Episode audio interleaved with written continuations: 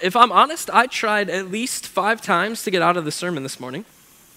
And it wasn't you guys, I promise. But uh, I tried a whole bunch of times to get out of this, this sermon, so much so that Brad last week actually came to me and he's like, hey, do you need me to co teach this with you? Because, like, you know, I'll kind of give you an out. I was like, no, I can do it. But I was really wrestling with the idea of why did I not want to do this sermon? Because they came to me and they're like, hey, I want you to wrap up the series talking about loving people you disagree with. And at first I thought I didn't want to give the sermon because I'm like, okay, cool. Well, Jesus sums up the whole Bible as love God, love people. And so I can just kind of read that line and walk off the stage. Unfortunately, as you know, pastors can talk a long time about nothing. So um, I didn't used to think I have that skill, but I learned I'm wrong. I do have that skill. So that wasn't the reason. And I was really struggling with why do I so badly not want to talk about loving people we disagree with? And about two or three weeks ago, I don't remember, um, I don't know if any of you guys struggle sleeping. There's plenty of times, so Courtney wakes up for work at like 5 a.m. There's, there's times I'm still awake when Courtney leaves for work. And uh, this was one of those times I was I, I couldn't fall asleep, and it was like three or four o'clock in the morning that I actually wrote this sermon um, because it finally hit me why I didn't want to talk about it. And what I realized is I didn't want to stand on stage and talk about loving people you disagree with because really I just have to call myself out for all the things that I wanted to say. And I realized I had become the person who was no longer loving people I disagreed with. And when I really tried to wrestle and pray and understand that, I realized it's not that I'm, I think I'm a, a loving person. If, if we ask most of you, probably all of you, are you a loving person? You're probably going to think about it and say, yeah.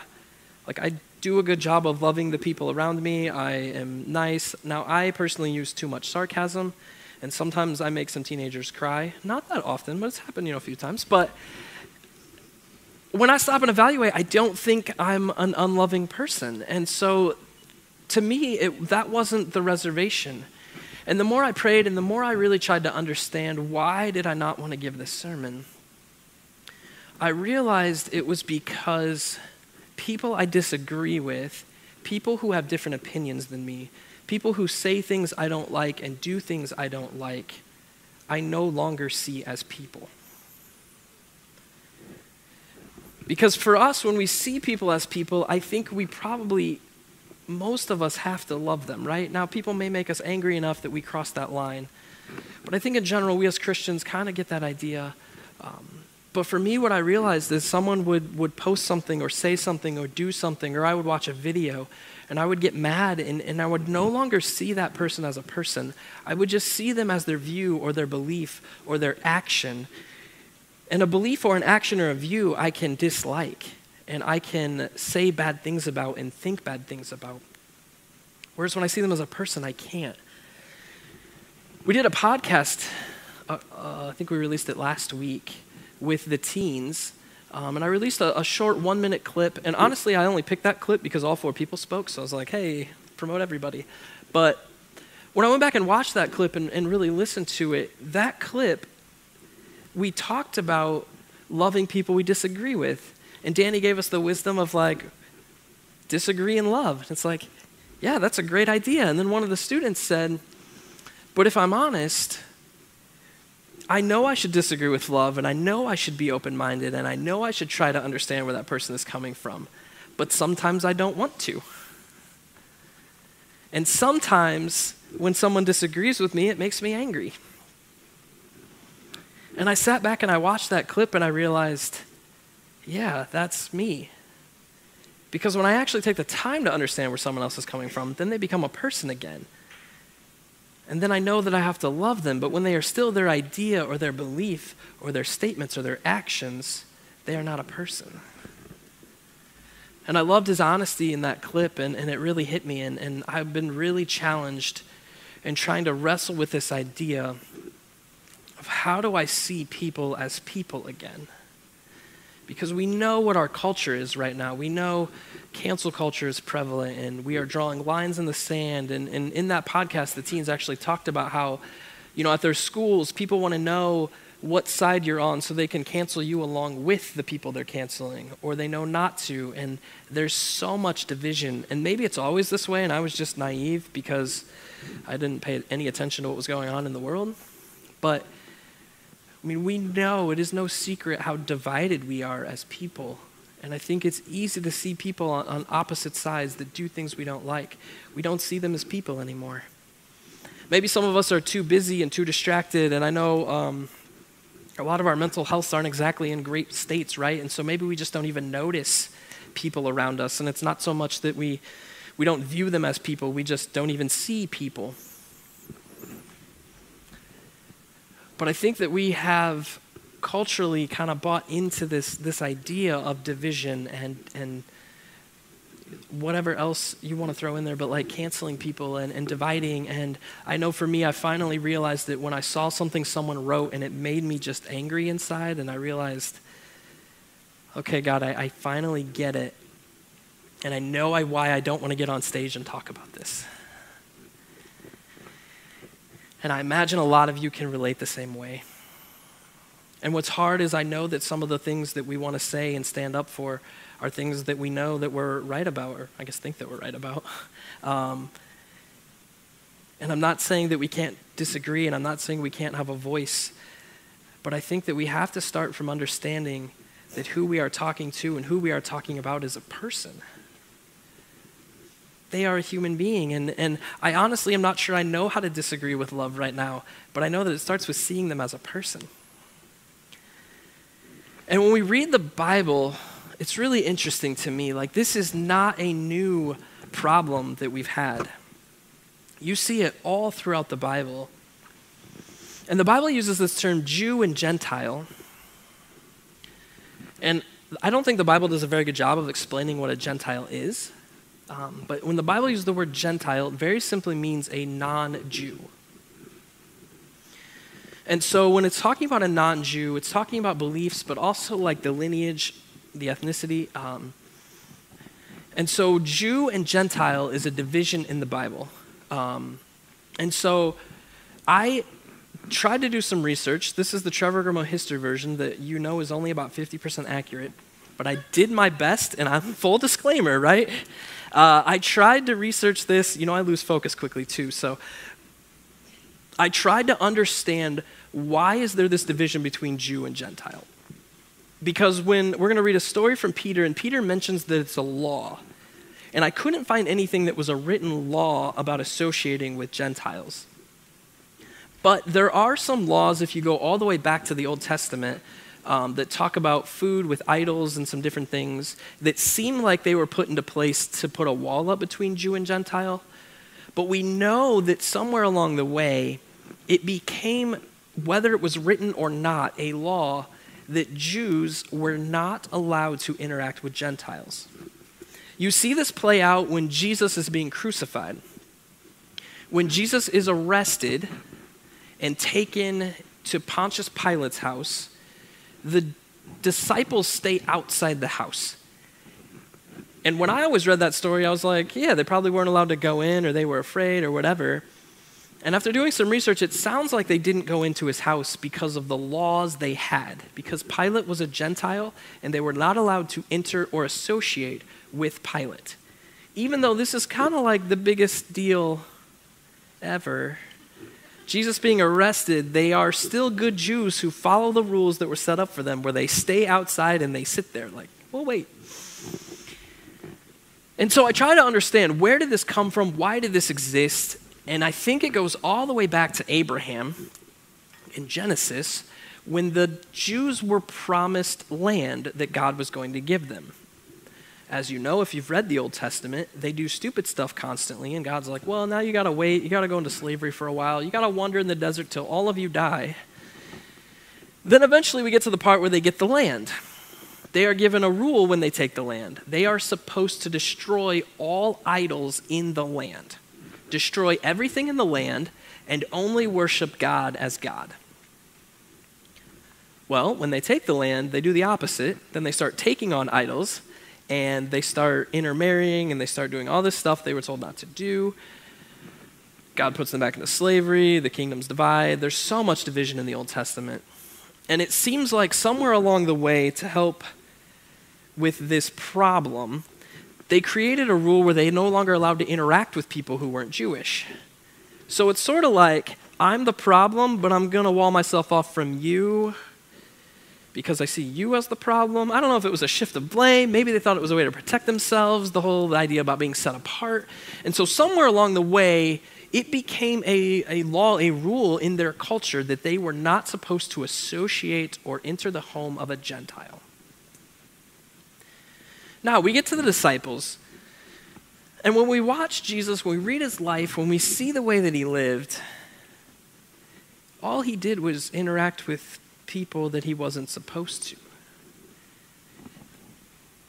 We see the woman at the well. We see the way he eats with sinners and tax collectors and walks around and talks to people. And he's always painting these different people as heroes of the story, right? The Samaritan, the Good Samaritan story. And it was the, other than claiming to be God, it was probably the one thing that the Jewish leaders hated the most about Jesus. Like he claimed to be God, which was a big deal, but other than that, I think they hated the people he interacted with. And they were like a Jewish teacher does not interact with these types of people.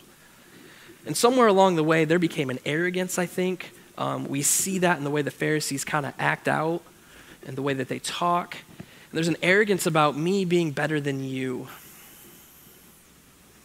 And so we're going to pick up a story in the book of Acts where Peter Remember, he walks with Jesus three years. He watches all this play out. The last thing Jesus says before he goes into heaven is, You will be my witnesses in Jerusalem, Judea, Samaria, and the ends of the earth. Okay, Jerusalem might be mostly Jewish, but beyond that, those are like all non Jewish places. The ends of the earth definitely includes everyone. Do you know what the disciples did when Jesus went into heaven? They stayed in Jerusalem and ministered to Jews.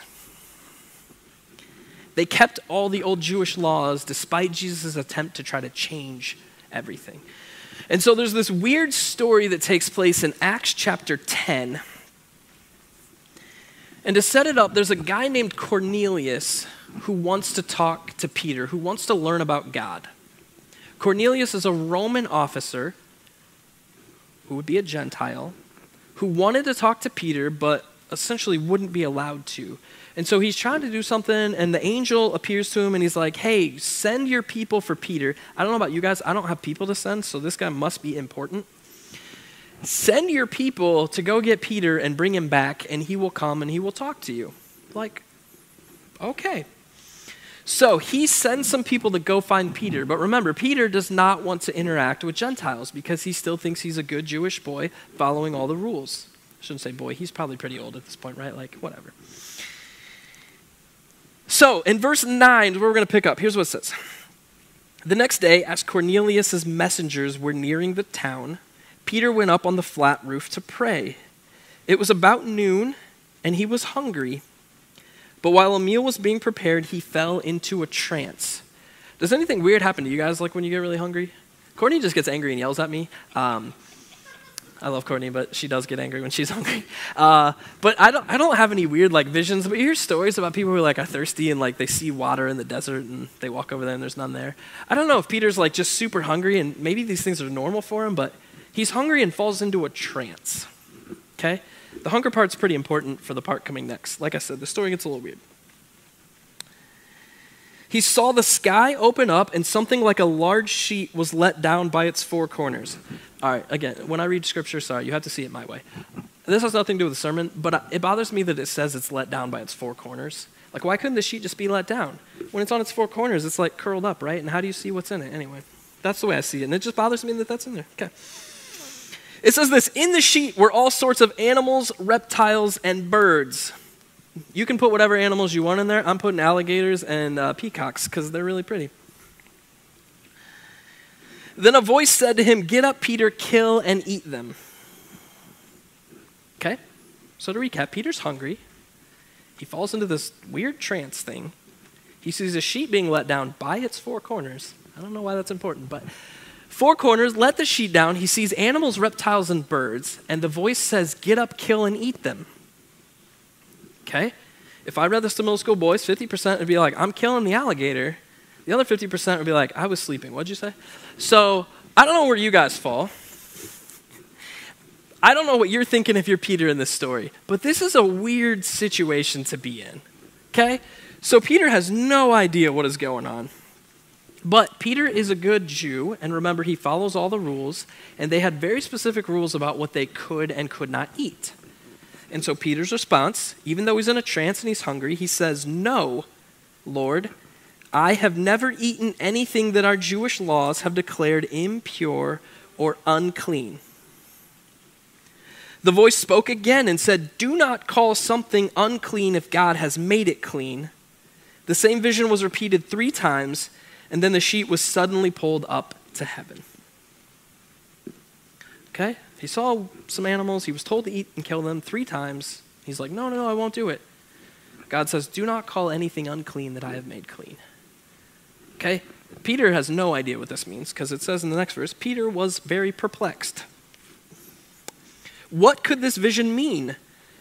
And just then the men sent by Cornelius found Simon's house standing outside the gate. They asked if a man named Simon Peter was staying there. Meanwhile, as Peter was puzzling over the vision, we get a matrix moment. The Holy Spirit says, Three men have come looking for you. Get up, go downstairs, and go with them without hesitation. Don't worry, for I have sent them. It feels like just like follow the white rabbit. Anyway, Matrix 4 is coming up. Woo! Um, I have a problem, I know. So, Peter went down and said, I'm the man you were looking for. Why have you come? Okay, remember, Jews were not allowed to associate or enter the house of Gentiles. So these guys do a really good job trying to sell Peter on coming with them. And I would not have caught this before, but I really believe the reason they give all these reasons is because they are trying to convince Peter that it's okay to come with them when they know his answer should be no. So here's what they say they said, We were sent by Cornelius, a Roman officer. But then they go on. He is a devout, God fearing man who is well respected by all the Jews. They're like, Everybody likes him. Then they throw on this a holy angel instructed him to summon you to his house so that he can hear your message. Again, I really think they're just trying to pour it on and be like, Peter, please come with us. So Peter invites them to stay for the night. The next day, he went with them accompanied by some brothers from Joppa. They arrived in Caesarea the following day. Cornelius was waiting for them and had called together all of his relatives and close friends. He calls over everyone he knows because of how important this is to him. He has no idea if Peter is coming. He takes a risk, right? The, the messengers couldn't send a text and be like, hey, we got him, woo! Maybe there was a pigeon they sent back, like, hey, he's coming. I don't know. But they had no idea he was coming, and he calls everyone together because of how important this is to him. It says, As Peter entered the home, Cornelius fell at his feet and worshiped him. Peter pulled him up and said, Stand up. I am a human being just like you. They talked together. They went inside where many others were assembled. Here's where Peter finally puts it all together. He says, Peter told them, You know it is against our laws for a Jewish man to enter a Gentile home or to associate with you. But God has shown me that I should no longer think of anyone as impure or unclean. So I came without objection as soon as I was sent for. Now tell me why you have sent for me. I don't know about you guys, but reading this story makes me realize how, if I'm honest, I have looked at people as impure or unclean. Not necessarily those words, but the way Peter is saying it. Peter is someone who walked with Jesus for three years. He saw Jesus minister to all sorts of people. He watched him interact with countless people that he would not have talked to. Jesus tells him to go be his witnesses everywhere. And it takes this weird vision on a roof that's kind of a strange story for Peter to finally understand I should not view anyone as impure or unclean. After this story, Peter actually goes back to the church leaders, the other guys he was doing ministry with. And you know what they do? they yell at him. They were like, Why did you enter this guy's house? And Peter says, Hold on, let me tell you what I learned, and let me tell you what I saw. And the part I didn't read, after Peter enters his house, what he sees is he presents the story of Jesus to them. He tells them about God. He watches the Holy Spirit descend on these people. He sees them speak in tongues and understand and embrace the power of the Holy Spirit. He watches God move in them. But their laws said we can't talk to those people, we can't enter their house because he viewed them as impure or unclean. And Peter finally explains it, and the early church finally understands that the message of God, that the love of God is for everyone. And for me, it's not a law that gets in my way. Like I said, it's, it's not viewing people as people. I think we all have something that gets in our way of that, that ability. Paul is someone who tried to help us understand this, and there's a really cool verse in Ephesians 2:10. And it's a verse you, you know, we use in the church um, a fair amount. I heard it a lot as a kid growing up. And the verse used words like workmanship and handiwork. And maybe it's because I don't know how to build anything and I just play video games in my basement all day. But those words don't mean anything to me. When I read workmanship and handiwork, I'm like, that sounds kind of weird. Like, okay. And it wasn't until I read the NLT version of this verse that I finally understood what Paul was trying to communicate. And I think this is a verse that we all need to understand. And it very simply says this For we are God's masterpiece. We are God's masterpiece. He has created us anew in Christ Jesus so we can do the good things He planned for us long ago. You are God's masterpiece. And I know you know the imperfections in you and the things that you do wrong and the screw ups that you have, and it's probably hard for you to see yourself as God's masterpiece. We talk with teens a fair amount about this because I think it's really important that you understand you are valuable because God created you and God loves you and God said you were. You are a masterpiece of God. But what I realized this week as I was praying and learning about this sermon is that means that every other person in this world is a masterpiece of God. The person that I disagree with, the person that made me angry, the person that maybe I'm too busy to even notice is a masterpiece of God. They are a masterpiece simply because God loved them, created them, Jesus died for them. And he said so. And like I said, for me, it's been a real struggle because I've had to finally admit that I really only see the people close to me as God's masterpiece. I only see the people I like as God's masterpiece. I definitely don't see the people that all the division has created as, as a masterpiece of God. The people on whatever side of whatever issue are all masterpieces of God. And even if we believe they have a wrong view and a wrong belief and are taking wrong actions, they are still a masterpiece of God. And like I said, I know that we need to learn to disagree differently, to have conversations differently. I don't think it's that we need to stay silent or that we need to not have tough conversations with people. But all of that starts for me from understanding that the person we are talking to is a masterpiece of God.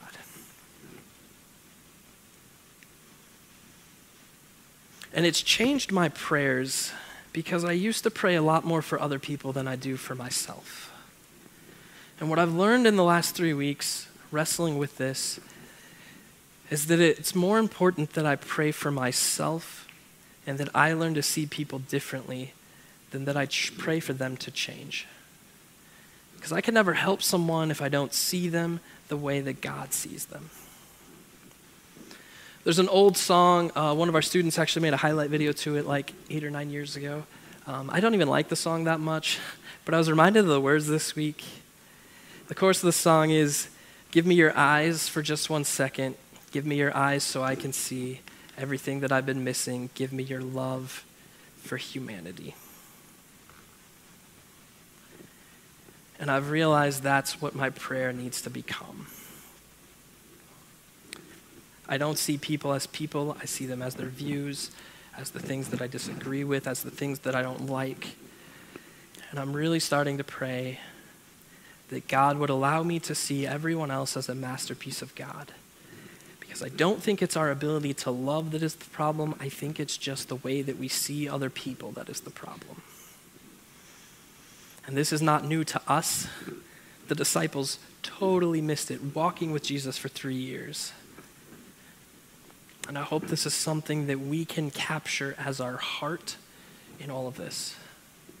Let me pray for us this morning. God, I, I very simply ask that you would change our hearts to be your heart. God, that you would allow us to see everyone else in this world as the masterpiece that you created them to be. And God, I pray you help us get over our disagreements, our differences, all the things that we just want to tell them and help us first stop and realize what a masterpiece that they are and see their beauty the way that you see their beauty, God. Amen.